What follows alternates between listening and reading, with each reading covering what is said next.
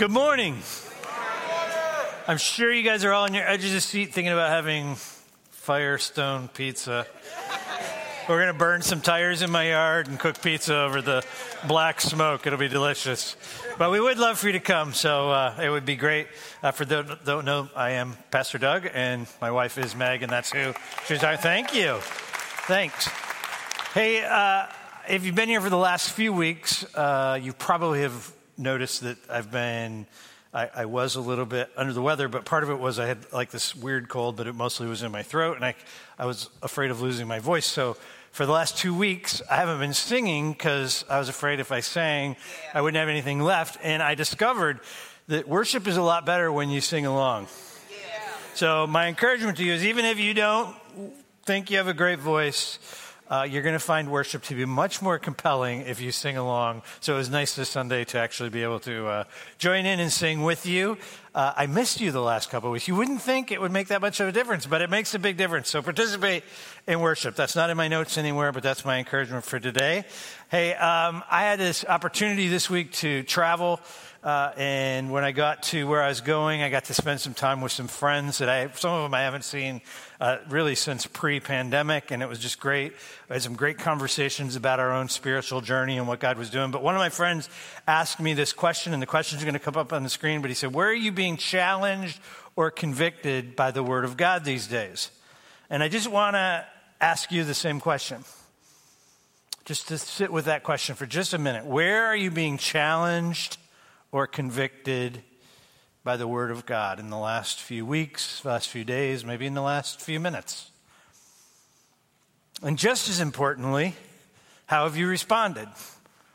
Right? Because it's not enough just to feel the conviction. It's not enough to have a moment with the Word of God and then let it go. But we're told that we're not supposed to just be hearers of the Word, but doers of the Word. So have you responded in obedience? Is God still calling you to do something or maybe stop doing something? Our mission statement here at Grace is what? We. One more time. We are. And that idea of living like Jesus is a lifelong process. You will not arrive this side of heaven, but we are to be growing in the way we think. We're going to be, we want to think more like Jesus. We want to love more like Jesus. We want to serve more like Jesus.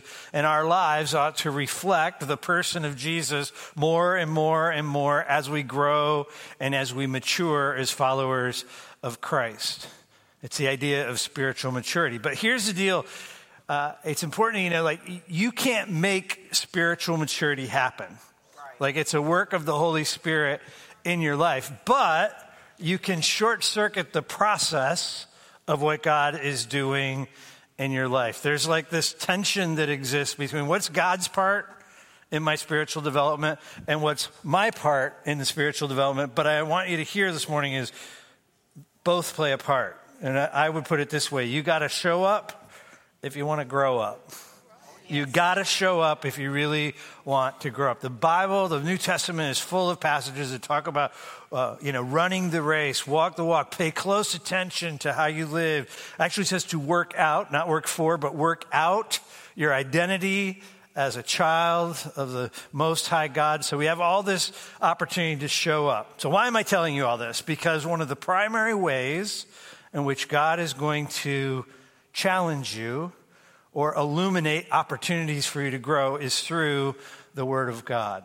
So every time we read the scriptures, every time you read the scriptures, every time you're turning on your radio or, or listening to a podcast and somebody is reading the Word of God to you, you need to ask the Holy Spirit to speak to you, to speak words of encouragement where encouragement is necessary, to speak words of conviction where conviction is necessary. But the Word of God is alive, it's active, and you need to approach it with a high level of expectation that God wants to speak through His Word to you personally. And here's the deal the book of Revelation is no different. It's a letter written to seven actual historical churches full of actual people, right? And, and, the interesting thing is when we look at those seven letters, basically we have people from every spectrum of the spiritual journey. You have people who are sold out for Jesus and they're going to go and get fed to the lions and, and represent Jesus to the very end. We got people who are worshiping idols. We got people who are caught up in, in sin patterns. We got people who the, the, the, the letters say they're lukewarm. They're a little bit in and they're a little bit out and they're in, in desperate place for Jesus threatening to spit them out of the mouth. And what, why am I saying all this? Because no matter where you are in your spiritual journey, you are represented by the people who the letter is written to in those seven churches. That's the beauty of those seven letters is it just covers this wide spectrum, right? And so wherever you are, you fit. But the rest of the letter of Revelation was written to those individuals wherever they were on the spiritual journey. There was application for them along the way. Okay, so that's what we have in Revelation. So grab your Bibles and open to Revelation chapter 17. Uh, if you're using the Bible under your seat, we're on page 1037. If you're using your journal, which I hope you're still bringing your journal, I hope you've been taking notes in your journal, we are on page 60. If you don't own a Bible, just want to encourage you to keep the one that's under your seat as a gift from us. If you are online right now, thank you for joining us. And you don't own a Bible, you come by the church anytime that we're here. We would love to give you a Bible of your own. Uh, have a Bible in front of you. Bring your Bible with you. I know I say it every week. Take notes, underline, write in the margins of your Bible. Interact with the Word of God. I have asked my friend Dwayne Bird to come up. Dwayne also is one of our keyboard players, incredibly gifted. Uh, but Dwayne, yeah. Dwayne is going to read for us. And as he gets ready to read, I just want to kind of encourage you again. Ask the Lord to speak to you. And the question is what does a prostitute, a beast, an ancient city of Babylon have to do with you and I in the 21st century? Let's read. Won't you stand with me? Revelation 17. Then one of the seven angels who had the seven bowls came and said to me, Come, I'll show you the judgment of the great prostitute who is seated on many waters, with whom the kings of the earth have committed sexual immorality and with the wine of whose sexual immorality the dwellers on earth have become drunk. And he carried me away in the spirit into a wilderness, and I saw a woman sitting on a scarlet beast that was full of blasphemous names, and it had seven heads and ten horns. The woman was arrayed in purple and scarlet, and adorned with gold and jewels and pearls, holding in her hand a golden cup full of abominations and the impurities of her sexual immorality and on her forehead was written a name of mystery Babylon the Great, mother of prostitutes and of earth's abominations. And I saw the woman, drunk with the blood of the saints, the blood of the martyrs of Jesus. When I saw her, I marveled greatly, but the angel said to me, Why do you marvel? I will tell you the mystery of the woman and of the beast with seven heads and ten horns that carries her. The beast that you saw was and is not and is about to rise from the bottomless pit and go to destruction. And the dwellers on earth, whose names have not been written in the book of life from the foundation of the world, will marvel to see the beast, because it was and is not and is to come. This calls for a mind with wisdom. The seven heads are the seven mountains on which the woman is seated. They are also seven kings, five of whom have fallen. One is, the other has not yet come, and when he does come, he will remain only a little while. As for the beast that was and is not, it is an eighth, but it belongs to the seven, and it goes to destruction. And the ten horns that you saw are ten kings who have not yet received royal power, but they are to receive authority as kings for one hour, together with the beast. These are of one mind, and they hand over their power and authority to the beast. They'll make war on the Lamb, and the Lamb will conquer them, for he is Lord of lords and King of kings, and those with him are called chosen and faithful. And the angel said to me, The waters that you saw, where the prostitute is seated, and peoples and multitudes are the peoples and multitudes and nations and languages. And the ten horns that you saw, they and the beast will hate the prostitute. They will make her desolate and naked and devour her flesh and burn her up with fire. For God has put it into their hearts to carry out his purpose by being of one mind and handing over their royal power to the beast until the words of God are fulfilled. And the woman that you saw is the great city that has dominion over the kings of the earth. This is the word of the Lord. Let's pray. Lord, thank you for this opportunity to spend another morning together in the book of Revelation. Thank you for your word. Thank you that it is alive. Thank you that it is active. Thank you that it is able to do deep surgery. I pray this morning that you would speak to each person in this room, that you would speak to each person on this broadcast that they would have a personal moment with you. Thank you for your Holy Spirit. Just pray that your Holy Spirit would speak to each of us. In Jesus' name, amen. amen. You can be seated. Hey, keep your Bibles open to chapter 17. I'm going to kind of move around through it and kind of set some things up. But I don't know about you, uh, but when I sat down to study this, uh, and I just do what I always do each week is just start by just reading the passage. And I got done reading 17, and my response was, huh?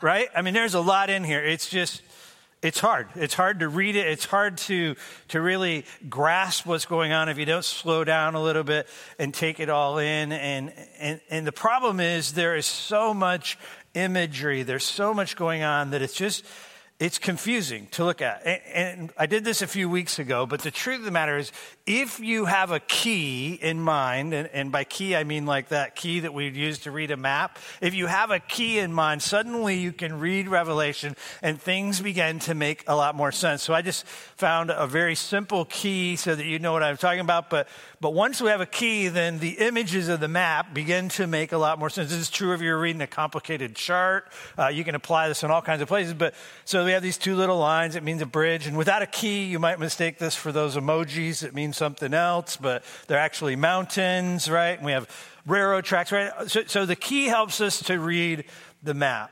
So what I'm going to do for the next few minutes is I'm going to give you the key again for reading and understanding chapter 17. And as we unpack the key, then I'm going to finish this morning with giving you what I think the application for us as a church is this morning. So, we have a, a, the, one of the seven angels who had poured out the bowls, which is what we studied last week. One of those angels shows up to John, and basically, what he, the angel is doing is the angel is saying, I'm going to give you a deeper understanding. I'm going to give you another vision that's going to help to explain the bowls that you just heard about. So we have deeper meaning, deeper understanding of the seals and the trumpets and the bowls in these particular visions that John, that we just read about in chapter 17. So it says that John is, is given these visions and he sees a great prostitute.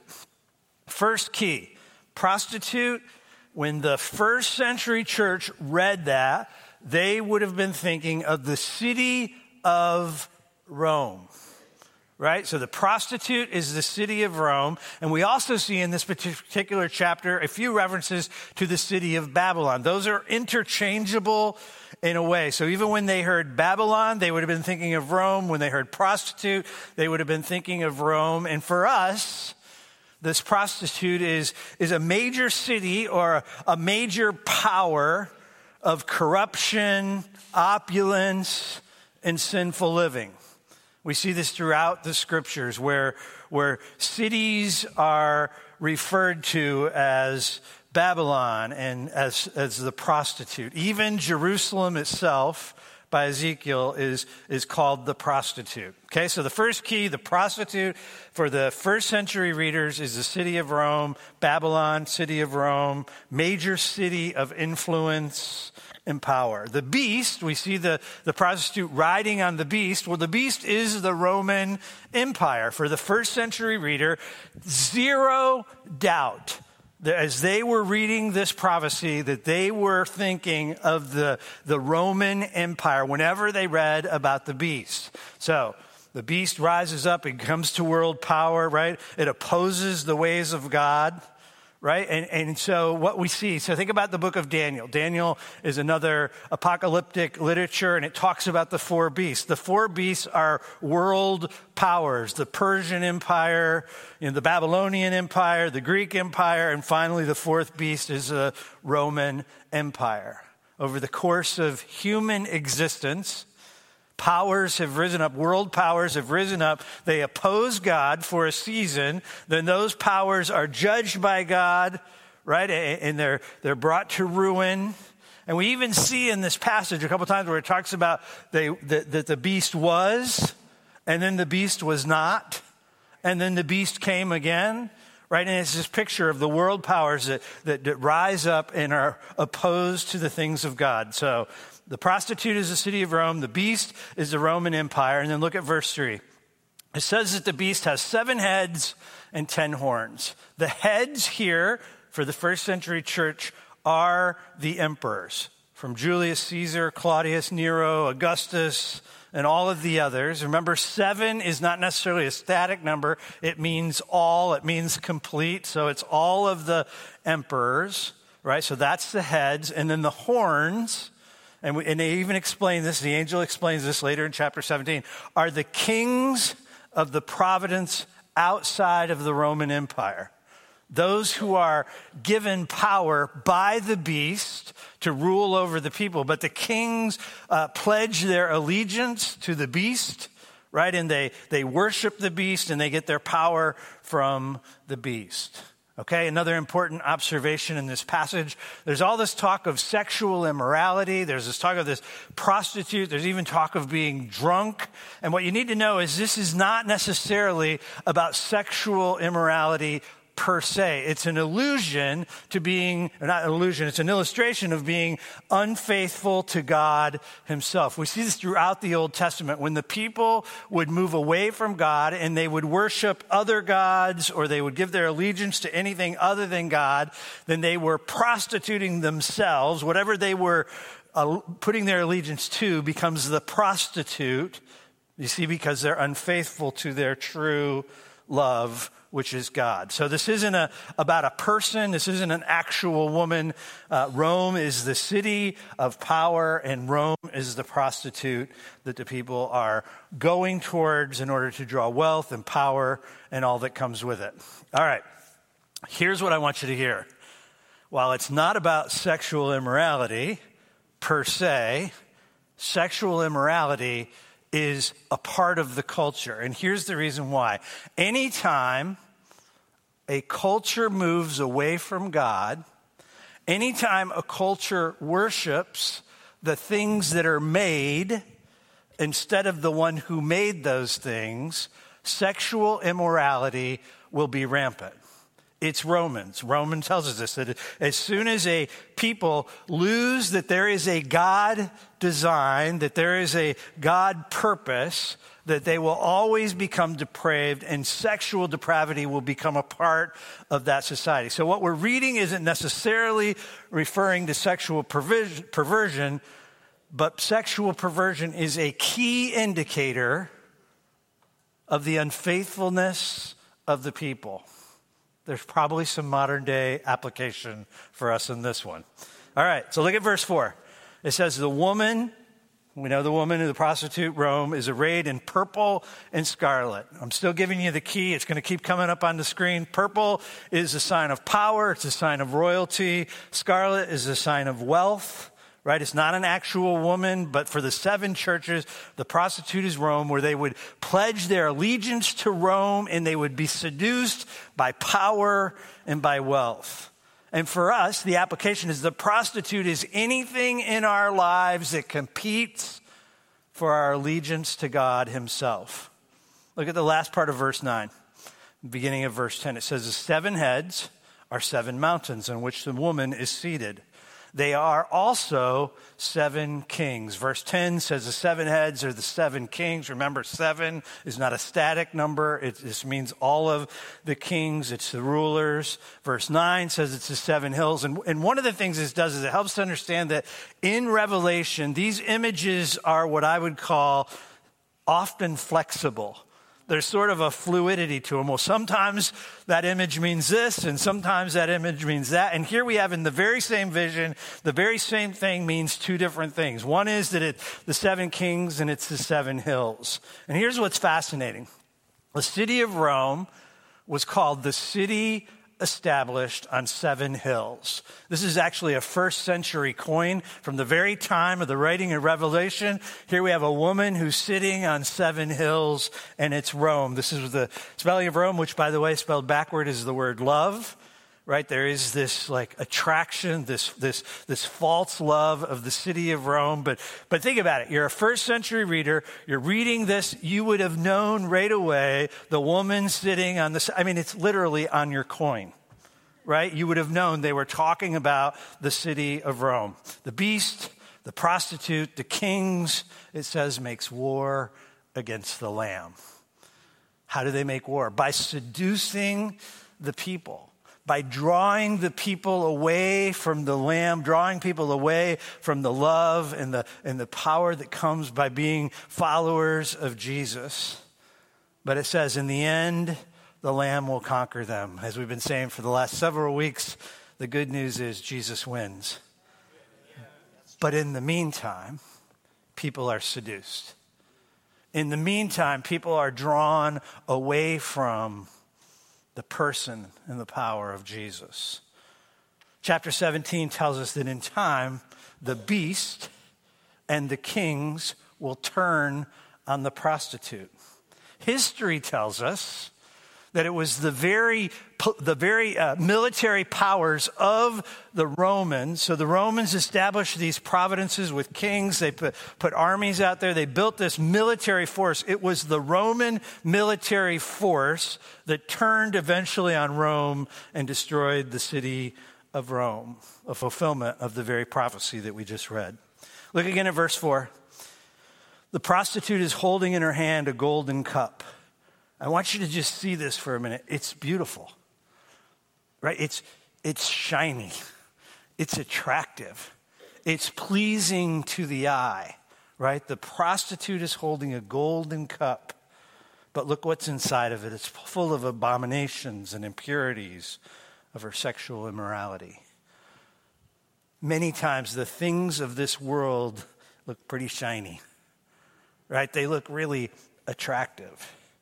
From the outside, it looks really good, but that thing is often full. Anything that goes cross purposes to God, it is going to be full of bitterness and bondage and ruin.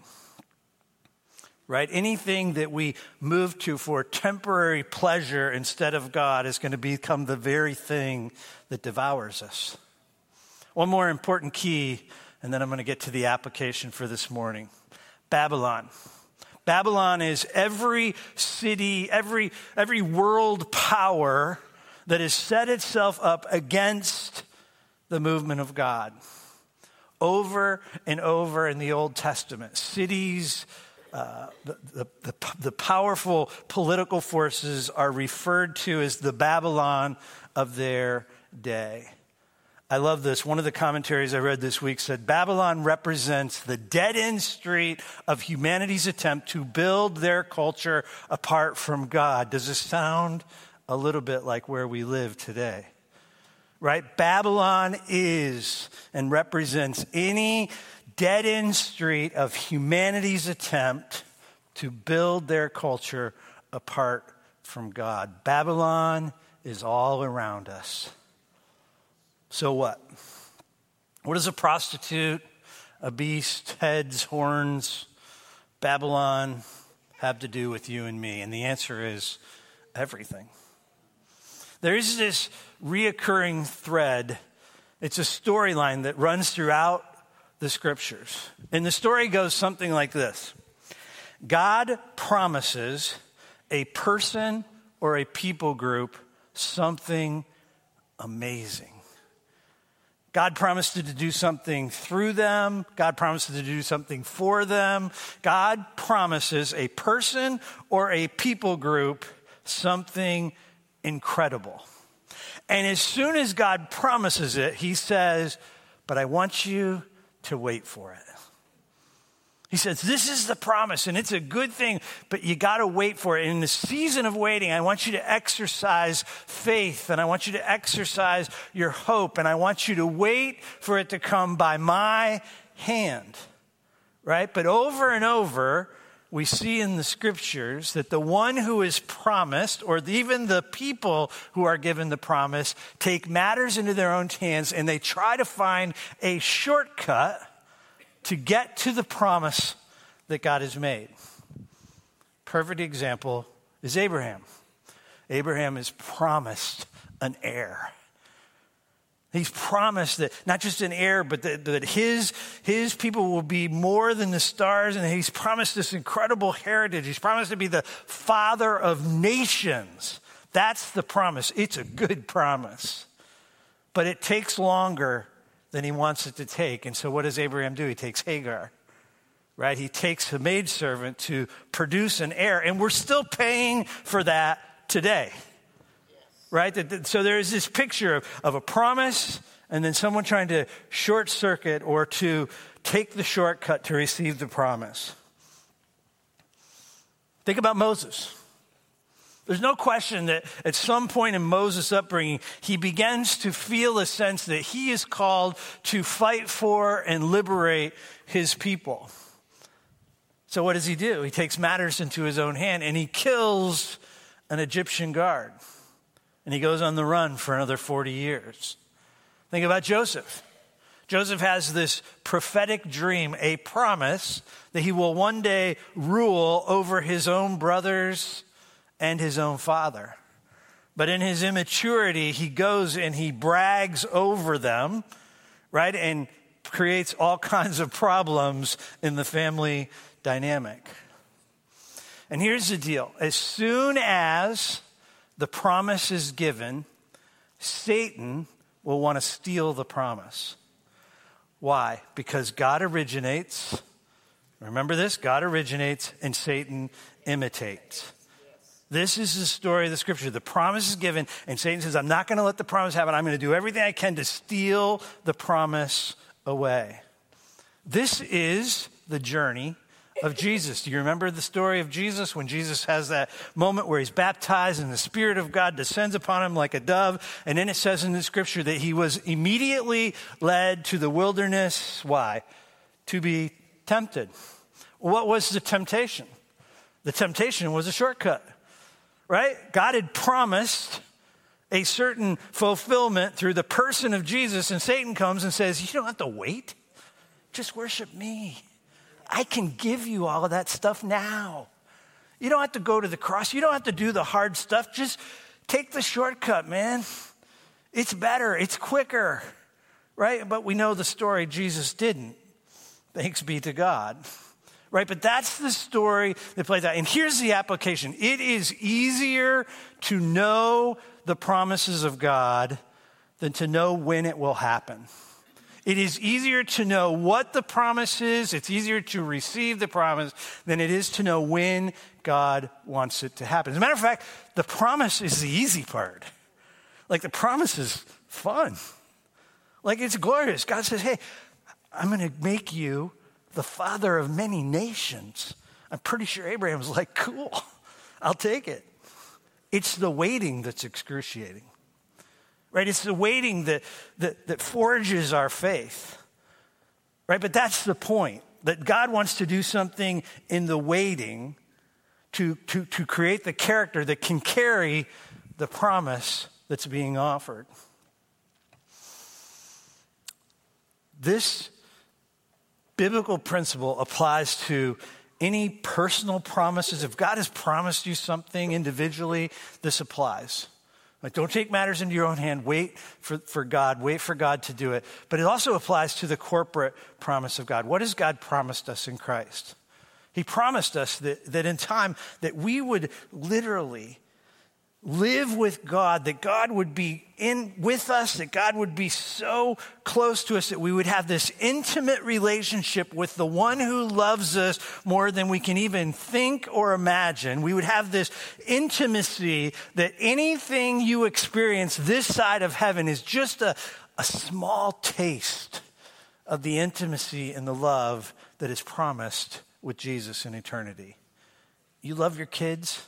And I, I, was sitting in here, and my grandkids came running in and jumped on me. I, I don't know that I could love them anymore. And it's just a taste of the love and the intimacy of the Father that we will have in eternity.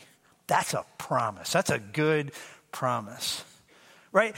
Look at this. We're also promised that, that we will reign and rule as sons and daughters, as co heirs with Christ in eternity.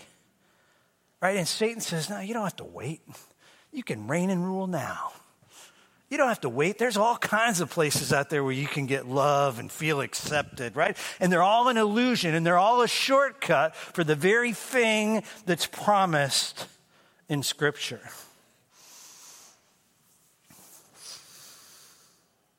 There is a longing in our soul for the fulfillment of that promise. And the only place to take the longing is back to the Father. And if we go to anything other than the Father, that's the prostitute. That's the Babylon. It's amazing when you go back and you read the letter of Revelation how many times it says this letter is a call for endurance of the saints. This letter is written to tell you to wait for the promises of God. Don't take matters into your own hand. Don't try to take any shortcuts. I think it's fascinating that the word wait and the word trust in the Hebrew are the same word. So when we have this Hebrew word, it's often translated wait, it's often translated trust. So uh, those who wait on the Lord will renew their strength. They'll mount up on wings like eagles. You know that passage. It's also sometimes translated those who trust in the Lord, waiting and trusting. That's what God's doing in, in that season of waiting for the promise. He's forging our faith, He's teaching us. A few minutes ago, I said that Babylon is all around us in our culture, in our American culture. Babylon is all around us. But can I tell you this morning that Babylon is in us as well? Beware of the Babylon within you. Anything that competes for your allegiance to God is Babylon. So, my friend, as I traveled this week and I sat and had that great conversation, where are you being challenged by the Word of God? And my response was chapter 17 of Revelation. Because as I studied and thought about it, I began to see my own inner Babylon. And I began to think to myself, like, really? After I've come this far with Jesus, like, like, really, I still have places in my heart, places in my life where I am grasping for something other than Jesus.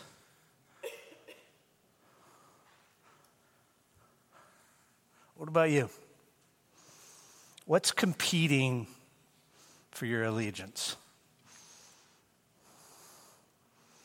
What do you need to let go of so you can take hold of all Jesus is offering? There is a great promise that's given to us if we endure, if we wait. Let's pray.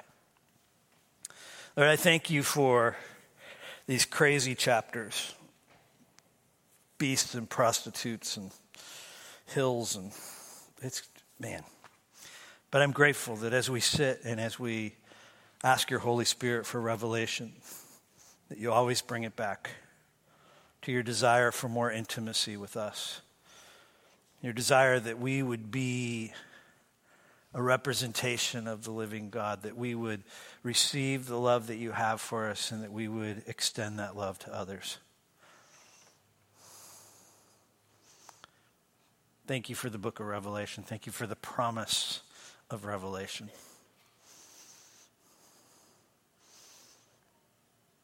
I sat last night in my living room and just read the last couple chapters. And it's a good promise. The new heaven, new earth, new Jerusalem. You're going to wipe away every tear from our eye. I don't even have categories to understand all that, but I can tell it's good. Help us to hold on to that promise.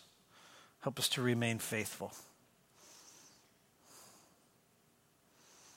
We ask all this in Jesus' name.